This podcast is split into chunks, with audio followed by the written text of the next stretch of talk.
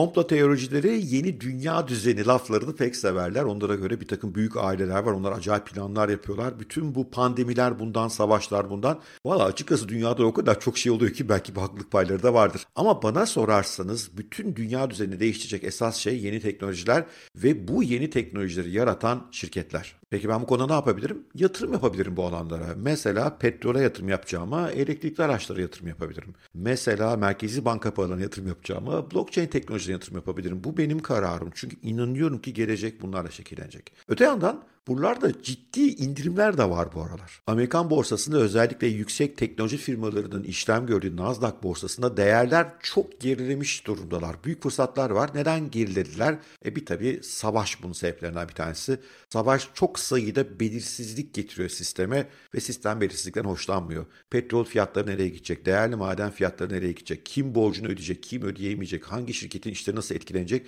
Çok sayıda belirsizlik var ve borsa genelde böyle durumlarda satışa geçmeyi tercih ediyor. Ama daha bu başlamadan önce de borsalarda yine sıkıntı vardı. Çünkü Amerika'da enflasyon yüksek. Üstelik savaş öncesi enflasyondan bahsediyoruz. Geçen ay %8'e yaklaştı yıllık enflasyonları. İnanılmaz Amerikan tarihinde hiç görülmemiş rakamlar bunlar.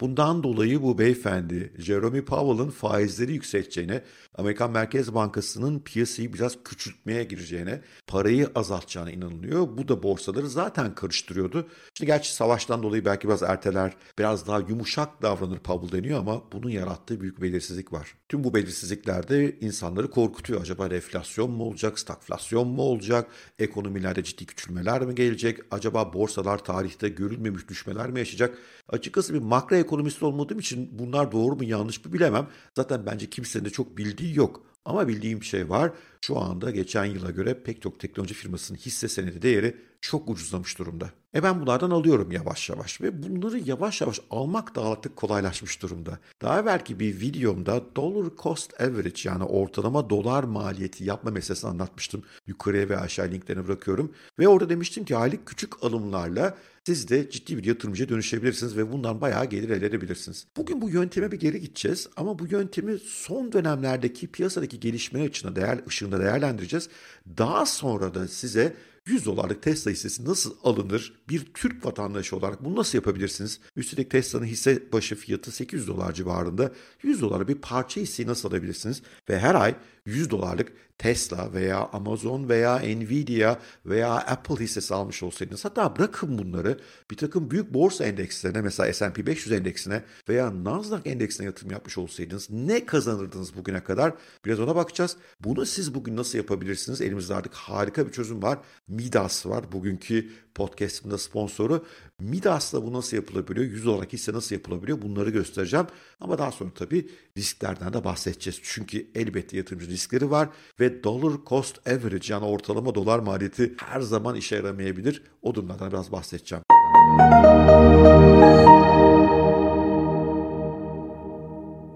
Şimdi önce nasıl bir fırsat var ona bakmakta fayda var. Biraz önce bahsettiğim yüksek enflasyon beklentisi, faiz artışlarındaki belirsizlik ve savaş bir araya gelince teknoloji firmaların hisseleri çok sert indi. Özellikle son iki ay içerisinde.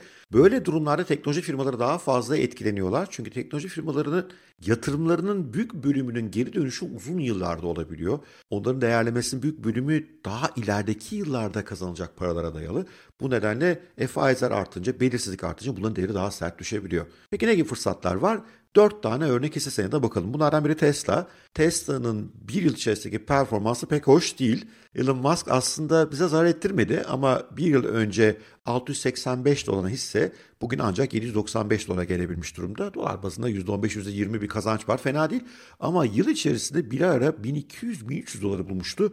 Bununla kıyaslayıcı sonuç iyi değil tabii. Fakat 5 yıla giderseniz işler çok değişiyor. 5 yıllık performansında 36 dolarlık hisse 795 dolara gelmiş durumda. Tabii şimdi şu bir mucize. 5 yıl önce al 36 dolardan tut 795 dolara kadar bu zor. Onun yerine eğer düzenli ortalama alım alsaydık ne olurdu? Çünkü bu sayede burada görüyorsunuz grafikte bir takım sert dalgalanmalar var. Onlardan etkilenmezdik. Üstelik de mesela maaşlı birisiysek düzenli parayı buraya ayırıyor olabilirdik. Diyelim ki ayda 100 dolar ayırabiliyorsunuz. Bu durumda 100 dolardan 60 ay boyunca 5 yıl boyunca yatırım yapsaydınız ne kazanmış olurdunuz? Bu tip hesaplamaları yapmak için buyupside.com diye güzel bir site var. Linkini aşağı bırakıyorum. Orada İstediğiniz Amerikan hisse giriyorsunuz. 5 yıl boyunca yatırım yapsaydım ne olur diyorsunuz. 10 yıl diye bakın. 100 dolar yerine aylık 50 dolar yatırın size kalmış. Hepsini hesaplayabiliyor. Ve oraya baktığımızda Tesla'ya 5 yıl boyunca her ay 100'er dolar yatırsaydık 6 bin dolarlık toplam yatırımı bugün 51 bin dolara dönüşmüş olacağımızı görüyoruz. Tabii bu muazzam bir sonuç ve her Nasdaq veya her yüksek teknoloji şirketinde bu sonuç alınmaz ama bu bir örnek. Benim en güzel yatırım daha evvel bahsetmiştim. Peki Tesla'dan daha farklı şirketler var mı böyle sonuçlar elde eden? Elbette var. E, çünkü orası Nasdaq, orada bir sürü teknoloji firması var ve o teknolojilerin kullanımı arttıkça onların değeri de artıyor o şirketlerin. Bunlardan iyi bir örnek de Nvidia. Nvidia yapay zeka firmalarının olmazsa olmazı. Çünkü bu yapay zeka teknolojinin gerekli işlemci gücüne sahip CPU'ları üretiyor. Ve baktığımızda Nvidia'nın da son 5 yıldaki performansı oldukça iyi. Önce bir, bir yıla bakalım. Bir yılda da fena değil. 129 dolardan 221 dolar çıkmış hissenin fiyatı. Bir ara 325 dolarmış. Onu koruyamamış demin anlattığı sebeplerden dolayı. 5 yılda ise 25 dolardan 221 dolara çıkmış 9-10 katlık bir getiri var. 5 yıl boyunca her ay düzenli yatırım yapsaydınız 100 dolarlık 6 bin dolarınızı 21 bin dolar yapıyordunuz. Yine son derece iyi bir sonuç. 3,5 kat civarı bir kazanç var. Tabii şimdi diyebilirsiniz ki hocam bunlar biraz riski yüksek firmalar, riski daha düşük firmalar neler oldu? Mesela Apple bence riski düşük bir firma. Çünkü 5 yıl önce de Apple Apple'da o zaman da iPhone iPhone'da o zaman da çok karlı bir firmaydı. 5 yıllık performansına onların da bir bakmakta fayda var. Önce bir 1 yıla odaklanırsak 1 yılda da karlı 120 dolarmış yılın başına. Şu anda 154 dolar. Fena değil. 5 yıla baktığımızda ise kar bayağı iyi. 35 dolardan 154 dolara 5 katlık bir kazanç var. 5 yıl boyunca düzenli 100'er dolar yatırsaydık bu durumda da 6 bin dolarımız 15 bin dolara gelecekti. 3 kata yakın bir getiri var. Neredeyse riski olmayan bir şirket Apple. E bu da fena değil. Daha az riskli şirketler de var. Amazon bunların örneklerinden bir tanesi. Çünkü Amazon aslında bana bakarsanız temelde internette ticareti bize öğreten firma ve onun getiri sonuçları da muazzam. Bakalım rakamlara. Bir yılı çok iyi değil hatta bir yılda zararda diyebilirim. Bir yıl önce 3100-3200 dolar civarıymış. Şu anda 2910 dolara indi. Ama baktığımızda 5 yıla Amazon'da da sonuçlar gayet iyi. 912 dolardan 2910 dolara doğru bir yolculuk var. Yani güvenli bir şirkette de sonuçlar iyi olabiliyor. 5 yıl boyunca düzenli yatırım yapsaydınız 6000 dolarınız 9654 dolar olacaktı. Diyebilirsiniz ki ya hocam ben hisse falan seçemem. Ben daha da güvende olmak istiyorum. E bu durumda da borsa endekslerine yatırım yapılabilir. Mesela Nasdaq borsasının endeksine yatırım yapabilirsiniz. Bu konu fonlar var. Nasdaq borsasına yatırım yapan en büyük fon QQQ. Invesco'nun bir fonu. Oraya baktığımızda son bir yılda hafif bir kar var. Görüyorsunuz 300 dolardan 320 dolarda da bir tırmanış var. Çok ciddi bir şey değil. Ama 5 yıla baktığımızda oradaki kazanç da gayet iyi. 135 dolardan 324 dolara bir yolculuk var. Yani burada bir hisse seçmiyorsunuz. Bütün bu hisseleri kapsayan fona yatırım yaptınız. Çok daha kolay bir işlem. Özellikle yatırıma vakit ayıramayan insanların tercih etmesi gereken bir yöntem bu bence. Ve baktığımızda 5 yıl boyunca yaptığınız düzenli aylık 100 dolar yatırım 6 bin doları 9776 dolara döndürmüş olacaktı. Yine %50'lik bir getiri var. Kafanızı hiç yormadan neredeyse sadece borsa endeksine yatırım yaparak daha da az risk almak istiyorum diyorsanız o zaman da S&P 500'e yatırım yapabilirsiniz. S&P 500'ün farkı ne? S&P 500'de Amerika'nın en güçlü firmaları var. Evet Apple ve Tesla da orada, Amazon da orada ama bir de o, o teknoloji firması sayılamayacak. Procter Gamble da orada, Coca-Cola da orada. Yani böyle yıkılmaz firmalar var burada, Walmart orada. Oraya baktığınızda riskiniz çok daha az hale geliyor. S&P 500'ün bir yıllık getirisi e, fena değil 394 dolardan 420 dolara gitmiş. Çünkü bu Covid gibi veya bu savaş durumu gibi durumlarda o kadar sert düşmüyor. Burada daha sağlam hisseler var. Ve yine baktığınızda 5 yılda orada 238 dolardan 420 dolara getirmiş sizi. iki kata yakın bir kazanç var. Yani S&P 500 artık iyice düşük riskin olduğu bir yer ve burada 5 yıl boyunca düzenli her ay 100 dolar yatırsaydınız 6 bin doların 8699 olacaktı. Neredeyse %50'lik getiri. Şimdi bazınızın aklından eminim şu geçiyor. Hocam tamam da biz Amerika'da yaşamıyoruz. Orada hesap açamıyoruz. Nasıl yapacağız biz bu yatırımları? İşte orada sevgili sponsorum Midas devreye giriyor. Midas Türkiye'de kurulmuş bir şirket. Bir aslında cep telefonu aplikasyonu öyle söyleyebilirim. Türkiye sermaye piyasası kurallarına tabi. O yönden ben güvenli buluyorum ama kendi araştırmanızı mutlaka kendiniz yapmalısınız elbette.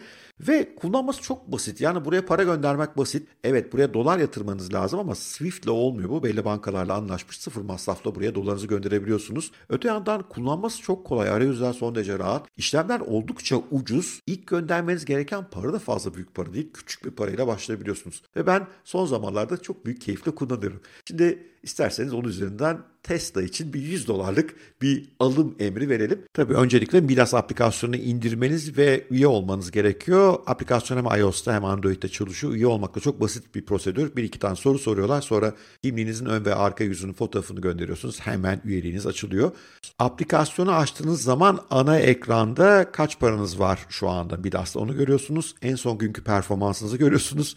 Ben de tabii hem parayı hem rakamları tam göremiyoruz ama son gün epey bir para kaybetmişim. %4.73'lük kayıp var. O gün çok kötü gitti. Tesla, ben Midas'ta şu anda sadece Tesla alımı yapıyorum. Altta da takip ettiğiniz hisse senetleri var. Bunları istediğiniz gibi güncellemeniz, değiştirmeniz mümkün. Diyelim ki Tesla yatırım yapmak istediğiniz, takip ettikleriniz bölüme onu tıklıyorsunuz. Üzerine geldiğinizde size iki opsiyon veriyor. Sat veya al diye. Biz tabii şimdi alacağız. Al opsiyonu tıklayınca da 4 tane opsiyon açıyor. Piyasa emriyle mi, limit emriyle mi, stop emriyle, stop limit emriyle mi diye. Şimdi buna tek tek girmeyelim istiyorsanız. Piyasa emrini tercih edelim. Yani pazartesi günü borsa açıldığında ilk fiyattan al bana. Bakalım o zaman neler oluyor. Piyasa emrine tıklıyoruz. Piyasa emrine tıktın, tıkladığınızda size iki opsiyon veriyor. İsterseniz kaç tane hisse senedi almak istiyorsunuz buna gelebilirsiniz. Mesela bir diyebilirsiniz. Bu bir yöntem. Veyahut da dersiniz ki ben tutardan gitmek istiyorum. Hani var ya bizde böyle her ay 50 lira benzin alıyorum diyenler.